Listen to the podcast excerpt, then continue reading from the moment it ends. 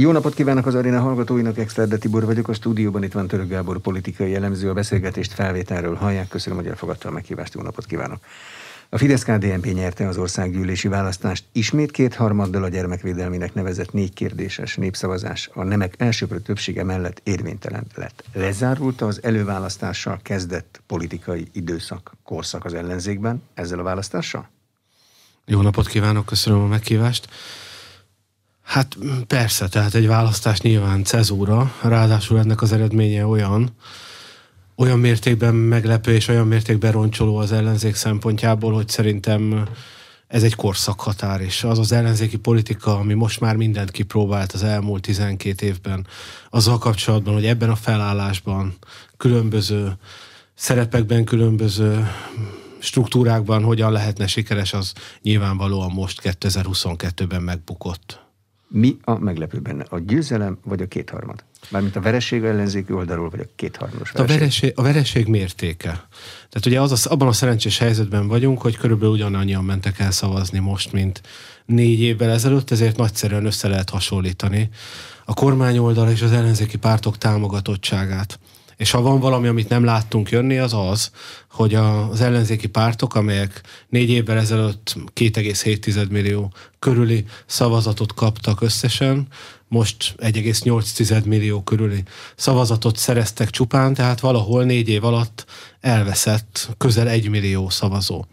Ha megengedi egy mondatot, azért kell ezzel kapcsolatban kicsit csalódott elemzőként a közvéleménykutatásokról is mondanom, mert ugye nem volt olyan közvéleménykutatás az elmúlt fél évben, az előválasztás óta, amelyik 40% alatti eredményt mutatott volna az ellenzéki pártoknak, az ellenzéki szövetségnek, és az ellenzék 35%-ot kapott. Ez azt jelenti, hogy, hogy egyszer még azt sem igazán tudjuk elemezni, értelmezni, hogy mi történhetett. Vajon az történt, hogy eleve nem volt már meg ez a szavazat mennyisége az ellenzéknek az előválasztás pillanatában sem, vagy az előválasztás végeredményének pillanatában sem, vagy valahol menet közben veszett ezzel. Ez egy alapvető kérdés.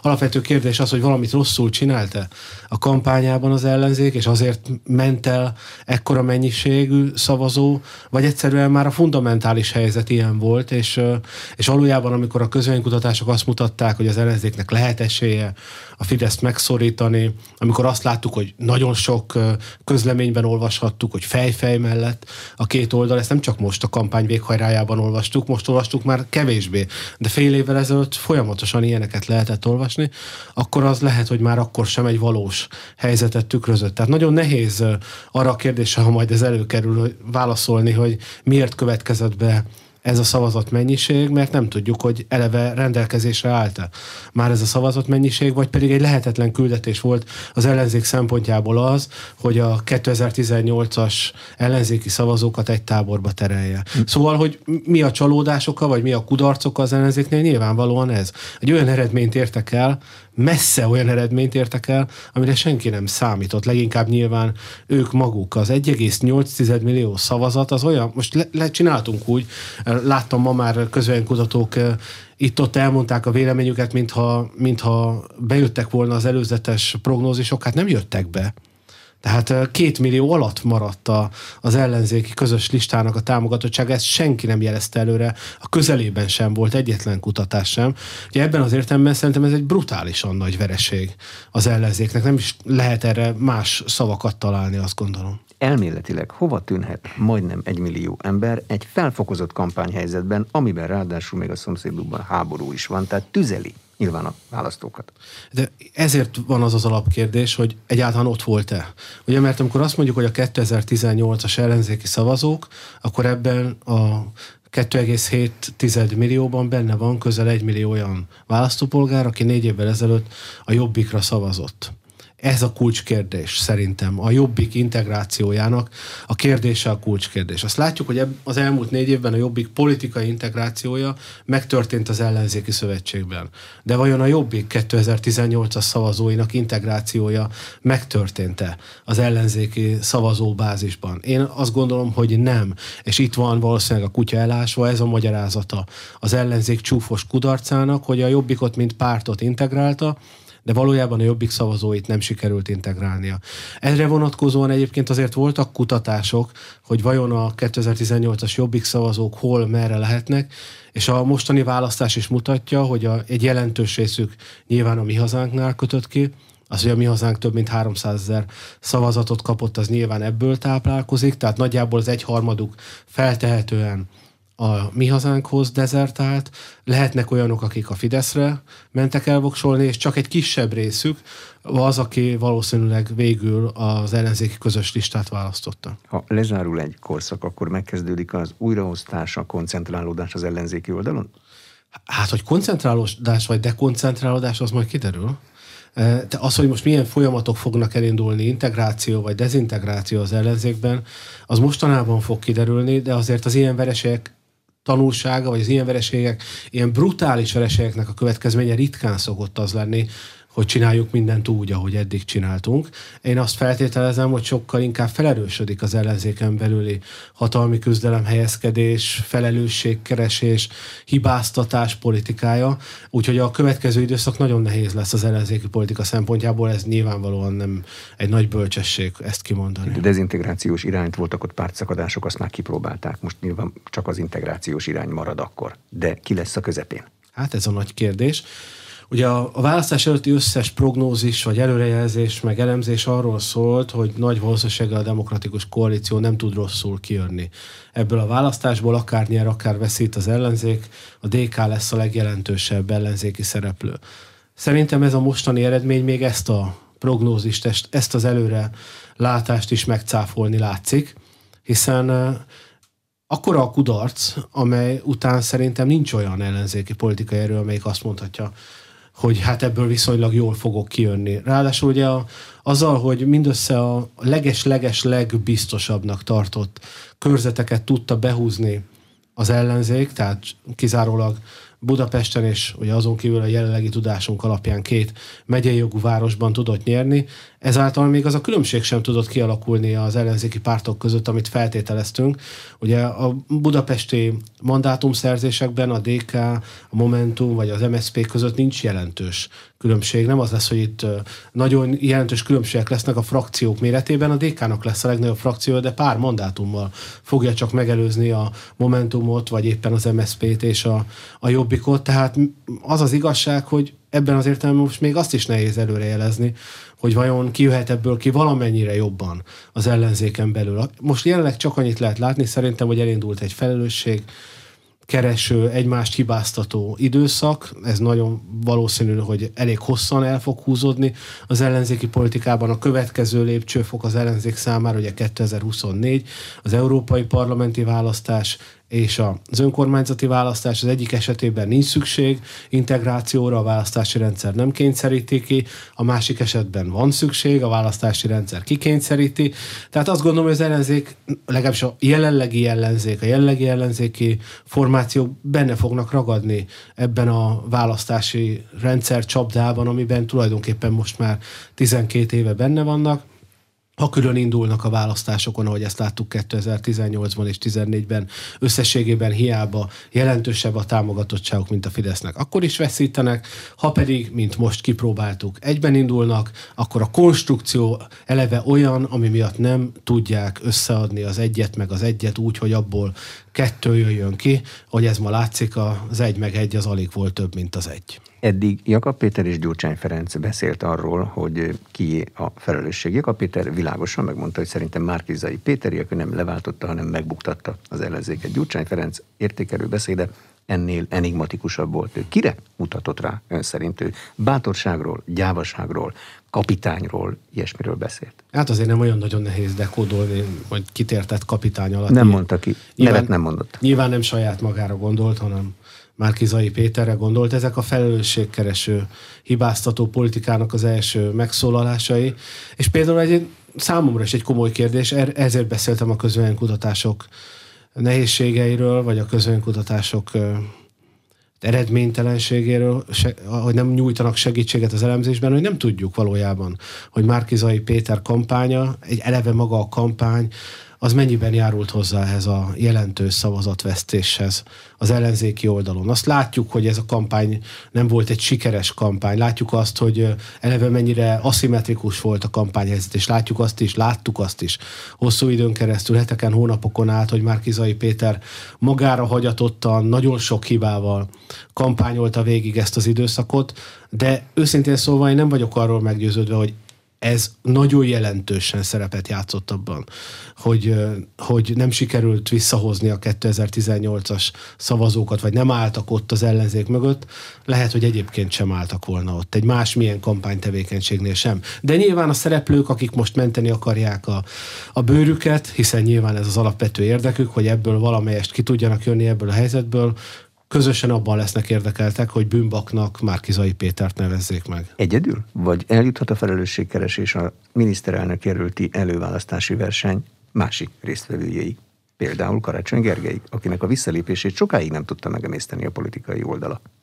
Én már az előválasztáson azt gondoltam, hogy az Karácsony Gergely politikai karrierjében egy komoly törés, az első nagy kudarcos időszak, hiszen azért mégiscsak azáltal, hogy hogy nem sikerült a legnagyobb esélyesként megszerezni a miniszterelnök jelölti pozíciót, ráadásul olyan folyamat végén vagy során, amely szerintem az ő politikai karakterét egy kicsit sem építette, ott már ő egy komoly törést szenvedett. Egyetlen dolog magyarázhatta volna, vagy utólag értelmezhette volna, árnyalhatta volna a tevékenységét, az az, ha királycsinálóvá tud válni. Hogyha utólag az, az, az a benyomás, az az érzet, hogy, hogy volt értelme annak, ami történt a két forduló között, mert már Kizai Péter valóban akkora hozzáadott érték lett az ellenzék kampányához. Ez nyilvánvalóan nem igaz, innentől kezdve pedig egyértelmű, hogy a felelősség részben az ellenzéki közvélemény szemében Karácsony Gergelyre is hárul, vagy Karácsony Gergelyt is megnevezi felelősnek. Egyébként is a, a legnagyobb veszély most szerintem az ellenzéki pártok szempontjából ez,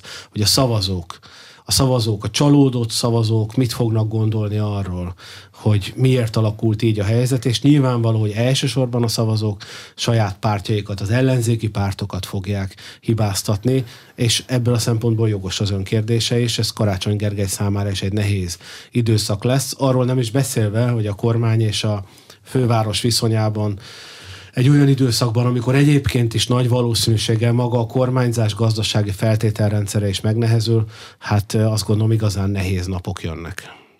Elképzelhetően, hogy az ellenzéken belül, ahol nagyon sok eltérő karakterű párt van, elkezdenek pólusok kialakulni. És ha igen, akkor hol látszanak ezek a pólusok? Mi mondja meg?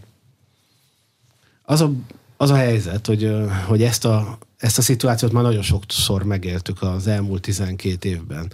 Ugye az ellenzéki politikai erők egyik törekvése úgy szólt, hogy, hogy játsszuk le a meccset, és derüljön ki ciklus között, két, két választás között, tehát egy cikluson belül, hogy ki az ellenzék vezető ereje. Hát erről szólt 2010 és 14 között az együtt és az MSP rivalizálása, amelyben aztán egy idő után megjelent a DK. 14 után erről szólt a Jobbik kísérlete az első számú váltópárt szerepében, a Jobbik, amit ugye nyilván a baloldali politikai erők próbáltak ott opponálni. 18 után a demokratikus koalíció törekedett valami hasonló szerepre, vagy látszott ilyen szerepben lenni. Most látszik, hogy már a választás előtt is, de hát a, a választás után szerintem ez fel fog erősödni, hogy a Momentum tesz majd kísérletet valami hasonlóra. Tehát igen, nyilván ez, ez, ez, ez el fog kezdődni, hogy, hogy, hogy, hogy, hogy, hogy valami fajta egy hatalmi rivalizálás, ellenzéken belüli küzdelemsorozat, amiben nyilván lesznek szövetségesek, partnerek is, és megpróbálnak koalíciókat, vagy ahogy ön mondta, pólusokat létrehozni, de nem tudom, hogy ennek amúgy egyébként olyan nagyon komoly értelme van-e.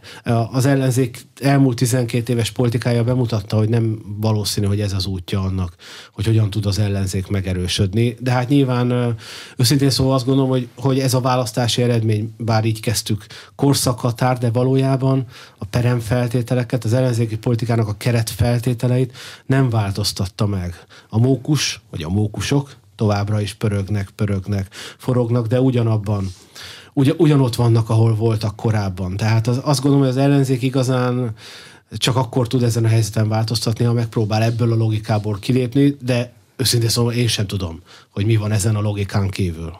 A parlamentbe való nem bemenés mandátumok föl nem vétele és rendszerellenzéket csinálni az ellenzékből. Ez járhatatlan út? Túl nem. nagy az egzisztenciális nyomás, vagy kényszer? Nem, nem, nem, nem járhatatlan út. Ugye a Balkánon láttunk erre példákat, ö, olyan, ö, olyan politikai rendszereket, amelyekben az ellenzék hosszabb vagy rövidebb ideig ö, kívül helyezkedett a parlamenti politikán. A kérdés az, hogy mit lehet ezzel elérni.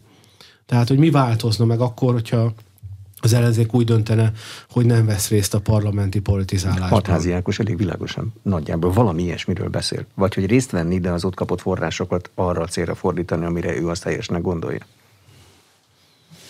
Nyilván lehet ezt is, ez az ellenzék további radikalizálódását jelenteni a, eleve a politikai rendszerhez való viszonyában én azt tapasztaltam eddig, hogy ez az ellenzéknek nem szokott jót tenni. Tehát a, a többség megteremtésének útja biztos, hogy nem a, a minél radikálisabb válaszok megtalálásában van, vagy azt feltételezem, hogy nem abban van, kivéve akkor, hogyha, hogyha a rendszert magát, tehát a politikai rendszert, a hatalmi rendszert valami nagyon komoly válság nem fenyegeti, de önmagában ez az ellenzéki reakció, ez nem tudom, hogy miért szülne, vagy miért jelentene újabb támogatókat, miért hozná az ellenzéket jobb helyzetbe. Most így hirtelen azt gondolom, hogy ez inkább rosszabb helyzetbe hozná az ellenzéket. Többször beszéltünk már menet közben is arról, hogy az előválasztás folyamata az vajon jó ötlet volt-e. Ez a kérdés most végleg eldőlt? Vagy egyszerűen nem volt más lehetőség? Hát ez a választási csapda lényege, amiről beszéltem az előbb is. Tehát nyilvánvaló, hogy egy ilyen választási rendszerben az ellenzék, ha lenne ilyen, hogy az ellenzék, egy egységes ellenzék, vagy egy, vagy egy a szavazóit össze, összeadni képes ellenzék, akkor a legfontosabb technikai feladata az lenne, hogy meg, megtalálja azt a 106 jelöltet a 106 egyéni körzetben, akiket elindít, és legyen egy közös vezetője. Ennek a technikai feladatnak a technikai megoldására az előválasztás szerintem egy jó, és bizonyos értelemben hatékony és sikeres eszköz volt. Nem az előválasztás bukott meg most 2022 tavaszán, az előválasztás teljesítette a feladatát, megoldotta azt a technikai problémát, amivel az ellenzék szembenézett.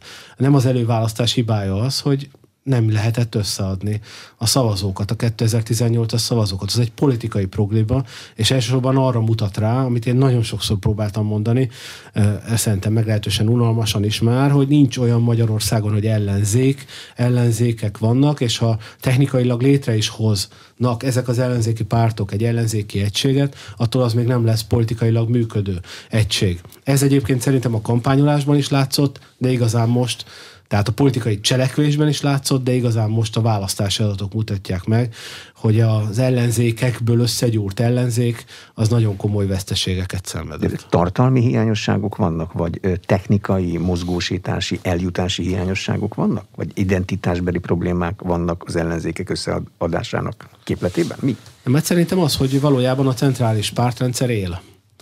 Tehát a, a, amit már eltemettünk azt követően, hogy úgy nézett ki, hogy a Jobbik politikai fordulatával a Jobbiknak a, a, a baloldali szövetségbe való beágyazásával már valóban visszatérni látszik a kétosztatú politikai rendszer, de valójában a szavazók, az ellenzéki szavazók, vagy az ellenzéki pártok korábbi szavazói számára ez nem volt egy elfogadható konstrukció. Ma, ma egyébként szerintem a 2022-es választás azt mutatta meg, vagy tegnap, hogy a centrális erőtér egy második kiadásban tovább él, mert valóban a, azok az úgynevezett nem fideszes szavazók nem voltak hajlandóak egyetlen politikai tömb mögé beállni, és látszik, hogy ismételten van a kormánynak egy tőle jobbra álló ellenzéke. A szavazók egy része számára, volt jobbikos szavazók egy része számára nem volt elfogadható ez a politikai fordulat. Egyszerűen szerintem erről van szó.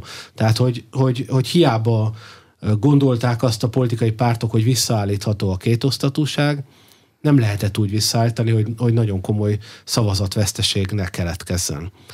Valamilyen oknál fogva még mindig 2010 után a választóközönségnek a, az igényei, identitása, ahogy ön is mondta az előbb a kérdésében, az ebbe a kettős logikában nem illeszthető be harmonikusan, vagy veszteség nélkül. Az egy-egy elleni kiállás az nem volt elég ahhoz? hogy közelebb hozza a két oldalt? Mert az ellenzék oldalon azt mondták, hogy ha sikerülne végre egy-egy ellen felállni, akkor sokkal jobb helyzetbe kerülnének. Igen, de valahogy ez mégsem működött. Tehát és vannak ilyen lakmuszpapír választókörzetek szerintem, amelyek nagyon gyönyörűen megmutatják az én személyes kedvencem, ez a Borsot hatos választókörzet, hogy Tiszaújváros és Szerencs, ahol ugye egy időközi választást is tartottak egy jobbikos jelöltel, és aki egy szűk vereséget szenvedett a Fideszes jelöltől, vagy jelöltel szemben, és most mit látunk?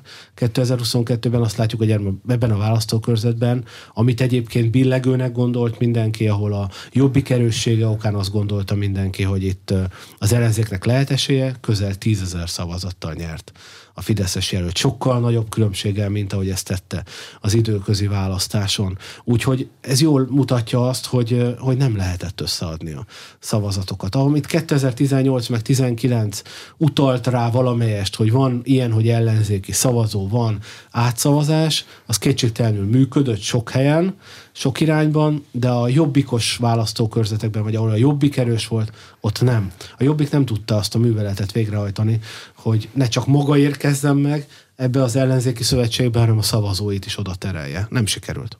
Ha az előválasztás technikailag működőképesnek látszott, de a végeredmény az, ami, akkor vajon ezzel próbálkoznak még a továbbiakban, vagy ez maga a modell, az előválasztáson választott versenyzők modellje megy most a levesbe? Az az igazság, hogy miután az ellenzék mindent kipróbált az elmúlt választásokon, én nem tudom, hogy mi maradt. Tehát ma nincs olyan, nincs olyan, olyan technikai megoldás, nincs olyan gondolat, ami azt mondaná, hogy van, van egy másik, ahogy, ahogy le lehet győzni a Fidesz, ahogy lehetett volna nyerni. Nincs ilyen. Amíg a Fidesznek a népszerűsége nem erodálódik jelentősen, addig szerintem akár az egyik, akár a másik módszert próbálja ki az ellenzék, óhatatlanul sikertelen lesz. Tehát jelenleg a, az előválasztás kérdése is ebből a szempontból bizonyos értelemben értelmetlen, vagy, vagy, vagy másodlagos inkább azt mondanám, mert persze nyilván sikeresebben lehet akkor fellépni, hogyha az egyéni választókörzetekben a szavazatok összeadódnak, vagy valamelyest összeadódnak. Tehát gondoljuk el, hogy most mi történt? Négy évvel ezelőtt a 106-ból 91 választókörzetet nyert meg a Fidesz. Most jelenleg 88-ban vezet, most ha ebből még kettőt elveszít, jó legyen, akkor mondjuk 86. Az azt jelenti, hogy az egész nagy összefogás értelme az volt, hogy maximum plusz 5 választókörzetet sikerült megnyerni. Sok hűhó, semmiért. Öt választókörzet, és elveszett egy millió szavazat, közel egy millió szavazata a listáról. Tehát hogy, hogy e, e, ebben az értelemben a technika jól működik, csak a konstrukció önmagában, az egész ellenzéki együttműködés konstrukciója mindaddig, amíg a Fidesz 50% környékén van, és amíg a vele szembeni összes szavazat nem összeadható, addig, addig, addig értelmetlen. Nem lehet, hogy politikai tehetség kérdése a dolog. Az egyik oldalon van, kétharmadokat hoz folyamatosan, Orbán Viktornak hívják, a másik oldalon meg úgy tűnik nincs.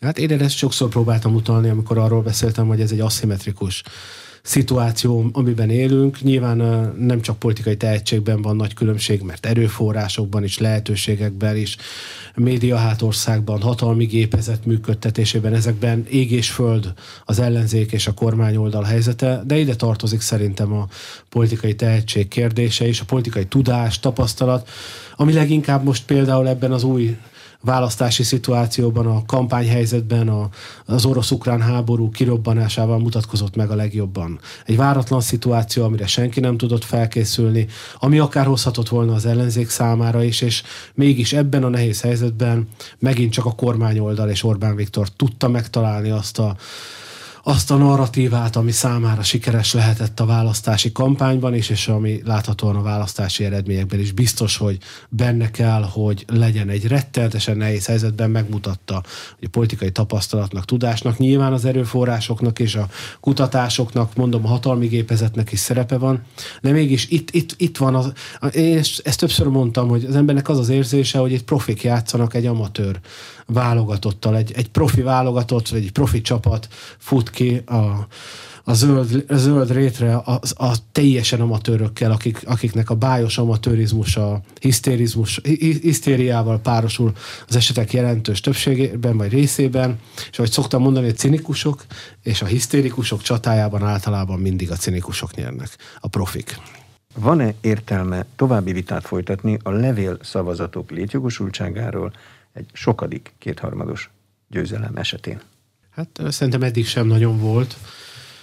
Ugye a levélszavazatokról sokkal többet beszélt a politika, mint amekkora hozzáadott értéke volt az egész választási rendszerhez. Ez a listás szavazatokra lehet, és kettő-három mandátumot dönthet el? Hát még annyit sem. Ugye 2014-ben egy mandátumot, 2018-ban egy mandátumot sem értek a levélszavazatokból érkező vagy a levél, levélszavazati rendszer az egész választás szempontjából. Mondjuk például a győztes töredék szavazatnak a rendszere, ami azt jelenti, hogy a, az egyéni választókerületben első helyen végzett is visz a listára a töredék szavazatokat annyit, amennyivel többel legyőzte a második helyzetet, az hatszor, hétszer nagyobb hatást fejtett ki az egész választási rendszerre, de én egyszer se hallottam, hogy valamilyen politikus a győztes töredék szavazat rendszerével szemben érvelt volna. Nyilván ez, ez egy, egy, egy, egy, egy ideológiailag is meghatározott kérdés, a határon túliak szavazati jogának kérdése, de hát most, amikor amikor már a belföldi szavazatokat tekintve 50% fölé megy a kormányoldal, akkor nincs miről beszélni nyilvánvalóan, akkor ez az egész csak egy szimbolikus kérdés. Ez egyébként bizonyos értelemben szerencse is, tehát a legrosszabbat tette volna ennek a választásnak, hogyha mondjuk egy szoros eredmény kapcsán arról kellene vitatkozni, hogy a, az egyébként vitatható módszere a levélszavazati rendszernek az, az, az döntött el a választást. Ez a legrosszabb lett volna szerintem, ami bekövetkeztetett volna.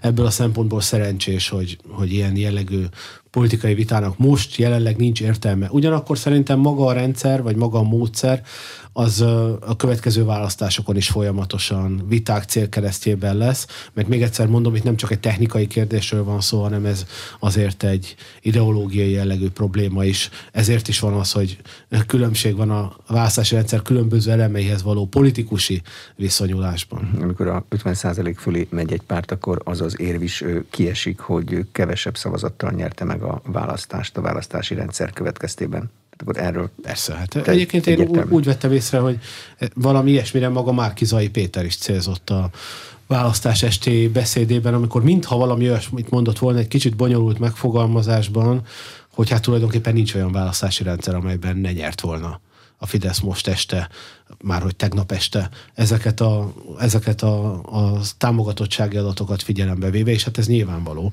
Tehát még egy sima országos listás, arányos rendszerben is a Fidesznek abszolút többsége lenne a parlamentben. Van értelme összehasonlítani más országok más választási rendszereiben? Angliában négy-ötöd lenne például nagyjából ez a mostani eredmény. Hát Csak persze. ez egy más rendszer. Persze, persze, nyilván.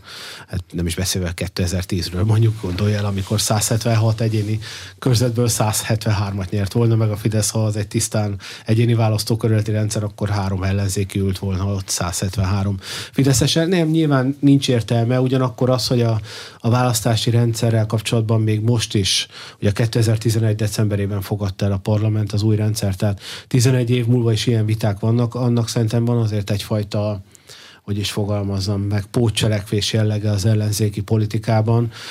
Nyilván egyszerű a választási rendszert okolni. Ugyanakkor azért azt is le kell látnunk, hogy persze maga a választási rendszer egy hatalmas csapda az ellenzék számára. Ezt többször elmondtam már, és ez, ez, a, ez a csapda helyzetben vergődik az ellenzék az elmúlt 11 évben folyamatosan. Mindenfajta megoldást próbál kitalálni, és látszott, hogy egyik sem működött. Azért tegyük azt hozzá, hogy mondjuk például 2014-ben ott azért volt jelentősége annak, hogy a választási rendszer hogyan nézett ki, hiszen 14-ben a Fidesz a mindössze 43,5 százaléknyi belföldi szavazatot kapott, és az ellenzéki szavazatok összességében lényegesen nagyobb szeretet hasítottak ki a leadott szavazatokból, de hát ott is ugyanaz volt a helyzet, a Jobbik és az akkor közös listán induló baloldal szavazatait nagy valószínűséggel akkor sem lehetett volna összeadni a, még az általános választás előtt a parlamentben megválasztott köztársasági elnök Novák Katalin építi családbarát államfői imidzsét. Ez a mostani választási eredmény, ez ad egy visszamenőleges legitimitást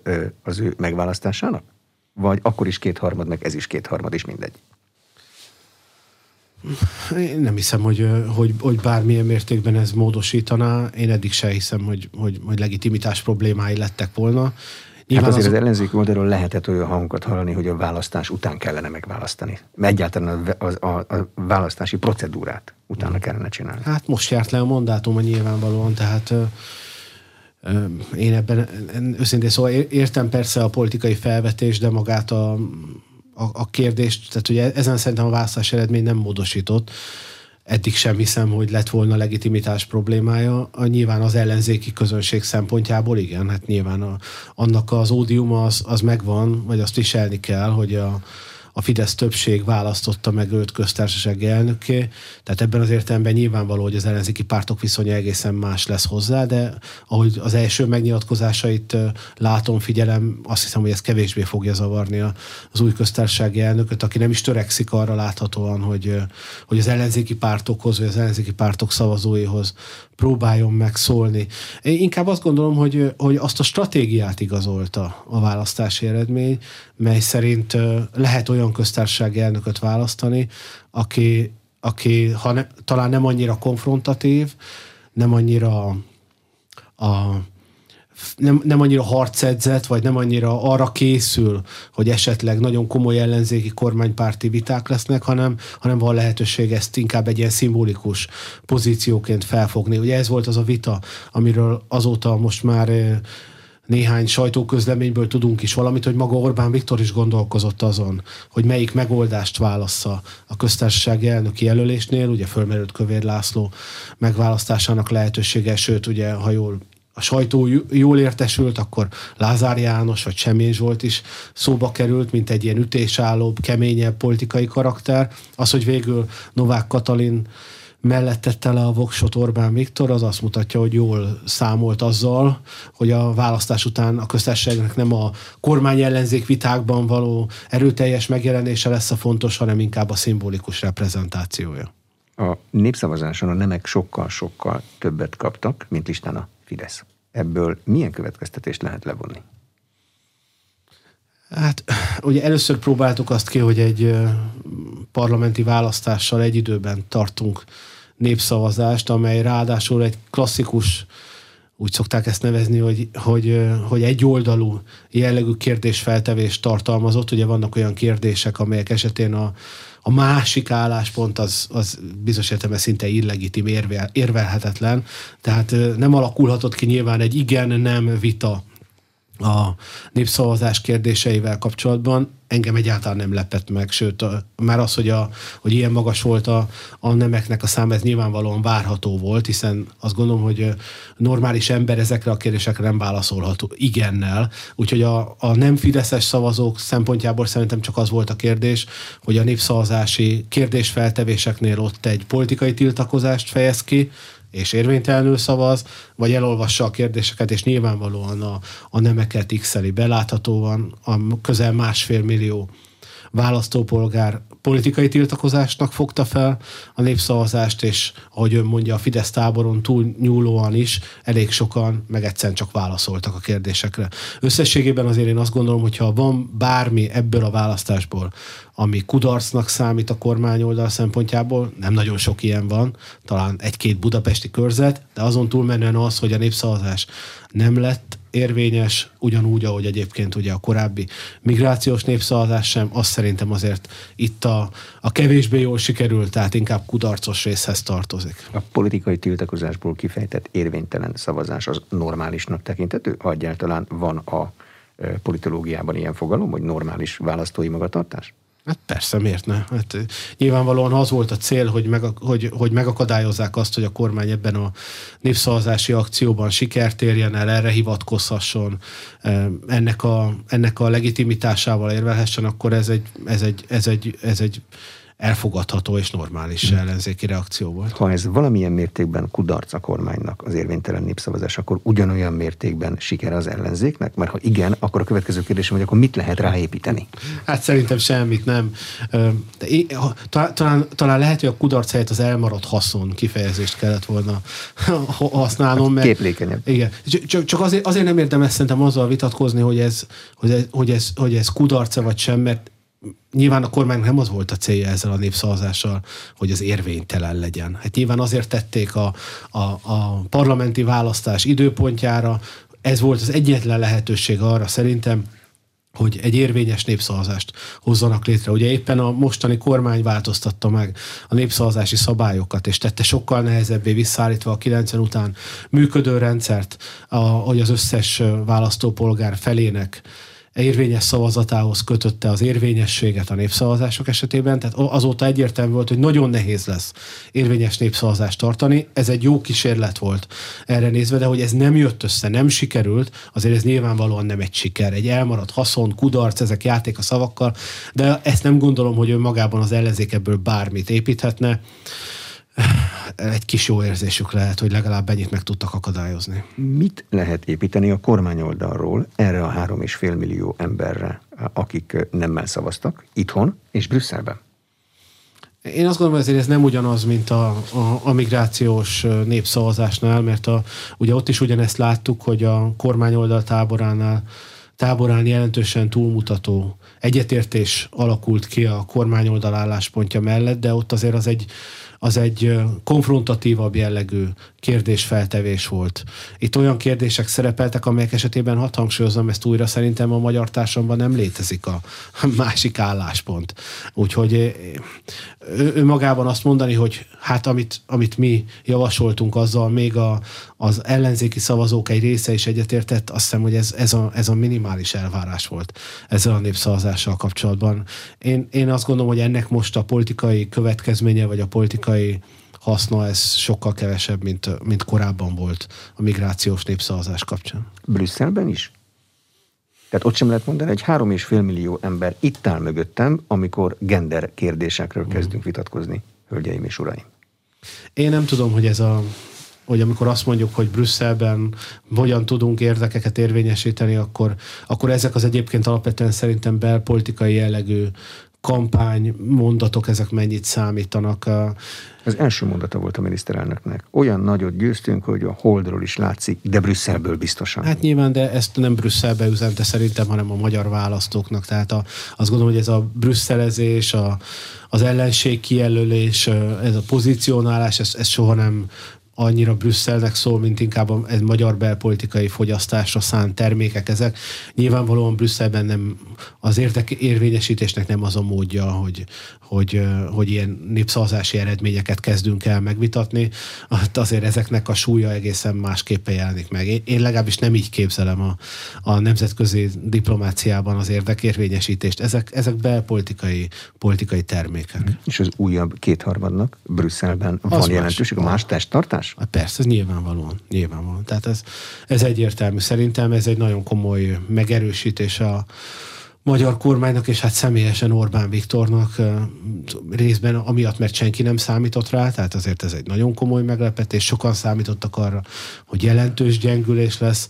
A, amikor arról beszélünk, erről többször beszéltünk már, szóval ilyen deja vu érzésem, érzésem van korábbi választások kapcsán, és ez gyakran elhangzott, hogy, hogy egyszerűen a megkerülhetetlenség, vagy a, a, a, annak az elfogadása, hogy, hogy, hogy, hogy, hogy, hogy ez van, hogy ez a magyar választók akarata, és hogy Orbán Viktorral, mint adottsággal, mint létezővel számolni kell hosszú távon, ezt nyilván ez a választási eredmény nagyon beverte most nagyon sok helyen Európában. De azt szokott számítani, hogy kinek mekkora monolit többsége van otthon Európában? Tehát másként Olyan. tárgyalnak egy olyan miniszterelnökkel, aki koalíciós kormányban ingatag helyzetben van, mint egy olyannal, hát mint persze. Orbán Viktor? Nyilván, nyilván. De csak azért, mert lehet, hogy jövő héten ő már nem lesz? Úgy, ugyanezt akartam mondani, persze. Tehát azért nyilvánvalóan az az érdekérvényesítő képesség, amikor valaki egy egy ingatag kormány élén áll, le arra is lehet számítani valóban, hogy két hét múlva már nem vele, hanem egy új szereplővel kell ismerkedni, az egészen más, mint az, hogy valaki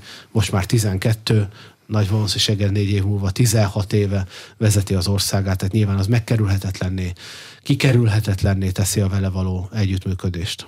Mit üzen az, hogy Márkizai Péter eh, beszédében nem lehetett látni a családján kívül senkit? Karácsony Gergely eh, eh, állít, és Donát Anna ott volt, de a beszéd alatt nem álltak föl mögé. Más pedig állítólag nem is volt ott az ellenzéki hmm. együttműködés részéről. Ugye Hatházi Ákos ma azt írta talán valahol, hogy, hogy a miniszterelnök jelölt kérése volt az, hogy politikai pártok képviselői ne álljanak oda mögé. Ugyanakkor az egésznek a szimbolikája borzalmas volt ebből a szempontból szerintem, hát nyilvánvalóan azt mutatta, amit egyébként az egész kampány is valamelyest megmutatott, hogy Márkizai Péter magára van hagyva, egyedül küzd, és egyedül is viszi el a választási kudarcot.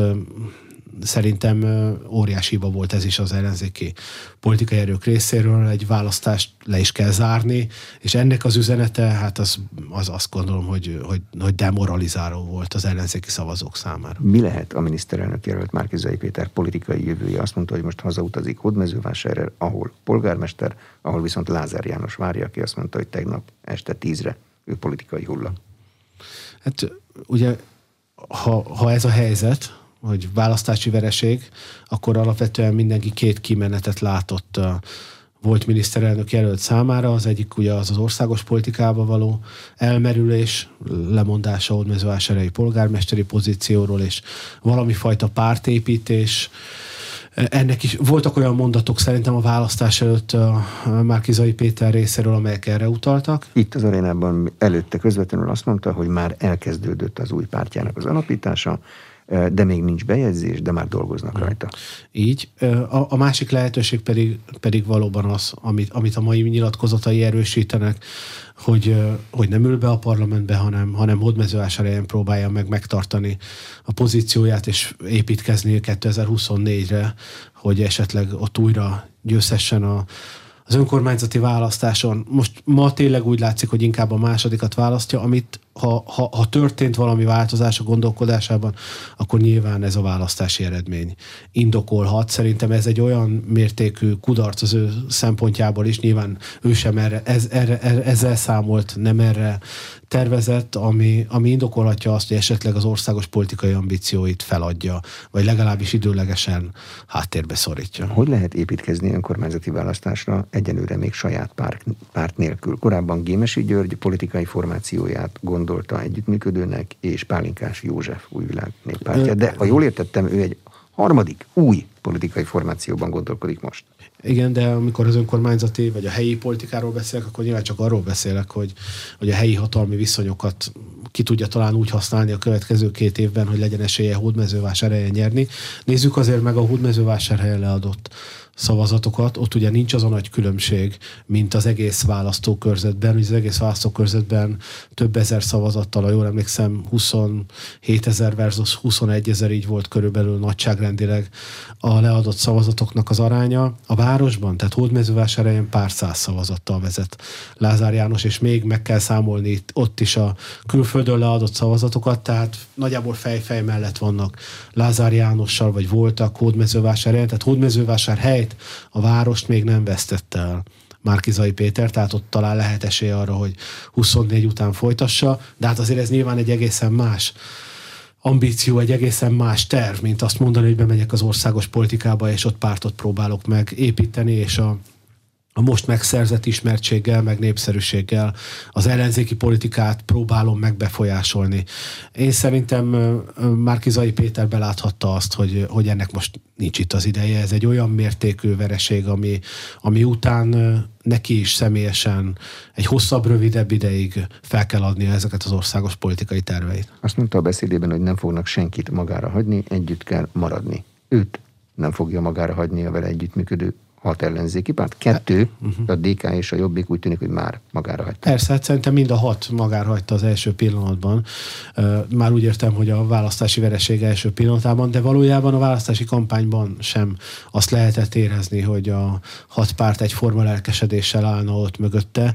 Az az erő, amit jelenthetett volna az, hogy itt van valóban hat együttműködő politikai erő, az egyáltalán nem látszott a választási kampányban többé-kevésbé nyilvánult csak meg, és azért azt lehetett látni, hogy a legtöbb párt, ellenzéki párt a saját körzetére koncentrált, a miniszterelnök pedig ment a saját feje után, és nyilván aztán követett is el jelentős politikai hibákat a kampányban. Úgyhogy én azt gondolom, hogy, hogy ő most a bűnbak szerepébe került az ellenzéki pártok szempontjából.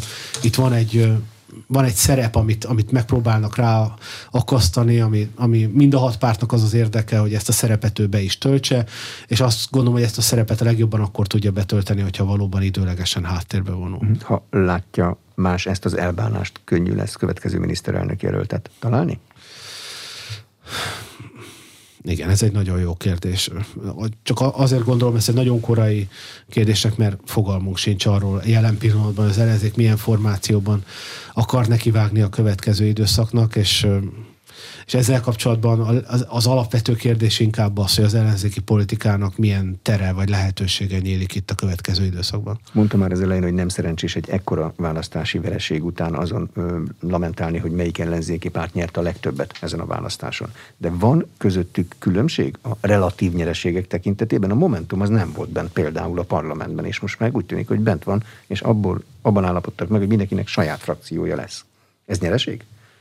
Igen, hát talán lehet azt mondani, hogy a Momentum valamelyest jobb pozíciókban indul, mint a többi erő. Persze a DK a nagysága szempontjából, tehát az, hogy a legerősebb ellenzéki politikai erő, de hát még egyszer a kicsik között a legerősebb. Hát még a DK nagysága még a mi hazánkhoz is majdnem mérhető, tehát hogy nem lehet azt mondani, hogy a második számú legnagyobb parlamenti erő az, az bármit is igazán jelentene. Inkább az, hogy kinek van talán még lehetősége arra, hogy mondjon valamit. Tehát kinek van lehetősége arra, hogy tervet adjon a jövőre nézve. Ebből a szempontból, hogyha jobban belegondolok, valóban van valami abban, amit ön mond. Nyilvánvalóan az igény a generációváltás lesz az ellenzéken belül, az ellenzék ki gondolkodók alapvetően arról fognak beszélni, hogy, a, hogy az, amit meg kell változtatni, az nyilván az emblematikus, az elmúlt 12 év emblematikus figuráinak, meg politikai szereplőinek a háttérbe húzódása, ez azért itt Gyurcsány Ferenc számára is egy veszélyes téma, ami felmerülhet a DK-val szemben is egy jelentős kritika lehet az ellenzéki táboron. Valóban, ha a Momentumban van politikai tehetség, ügyesség, akkor most eljöhet abban az értelemben az idejük, hogy ha ők adnak valamilyen úti tervet, politikai tervet az ellenzék szempontjából vagy számára, akkor ez, ez, ez, ez valamelyest kedvezőbb rajtpozíció lehet, de ő, azért, azért beszélek ilyen bizonytalanul erről a kérdésről, mert őszintén szóval igazán magam sem látom azt, hogy milyen kiutak kínálkoznának az ellenzéknek, mindaddig, mindaddig, amíg a Fidesz nem veszít jelentősen a politikai támogatottságából. Tehát, hogy a Fidesz kormány képes ezt megtartani, a jelenlegi támogatottságát, vagy a körüli támogatottságot, addig szerintem az ellenzék szempontjából édes mindegy, hogy milyen terveket tervekkel állnak elő, és milyen, milyen formációkban akarnak indulni a következő választásokon. De a, ha a Momentum tényleg előáll a generációváltás igényével, most már parlamenti pártként, mert parlamenten kívüliként mindig is ezzel kampányolt, akkor ez csak Gyurcsány Ferencnek problematikus, vagy Dobrev Klárának is a kormányulda bárkit képes összegyurcsányozni. Persze, nyilván.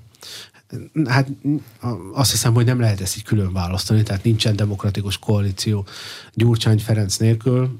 A, amikor a Gyurcsány kérdés van, az a demokratikus koalíciót is érinti, és így nyilván Dobrev Klárát is érinti. De hát nyilván ez a probléma a régi baloldalt is érinti, tehát a szocialista párt vezetőinek kérdése is fölmerül szerintem egy ilyen összefüggésrendszerben. Eh, és, és akkor még ugye arról nem beszéltünk, hogy eh, azért az egész ellenzéki politikát kívülről is érheti támadás, vagy kívülről is érheti kihívás. Könnyen elképzelhető, hogy igény inkább arra lesz, hogy valami fajta új politikai formáció jelenjen meg, de ezek nyilván találgatások, kötszurkálások. Köszönöm szépen az elmúlt egy órában. Török Gábor politikai elemző volt az aréna vendége. A műsor elkészítésében Módos Márton főszerkesztő vett részt. A beszélgetést a rádióban most felvételről hallották, és az infostart.hu oldalon is figyelemmel kísérhetik. Nexterde Tibor vagyok, köszönöm a figyelmet.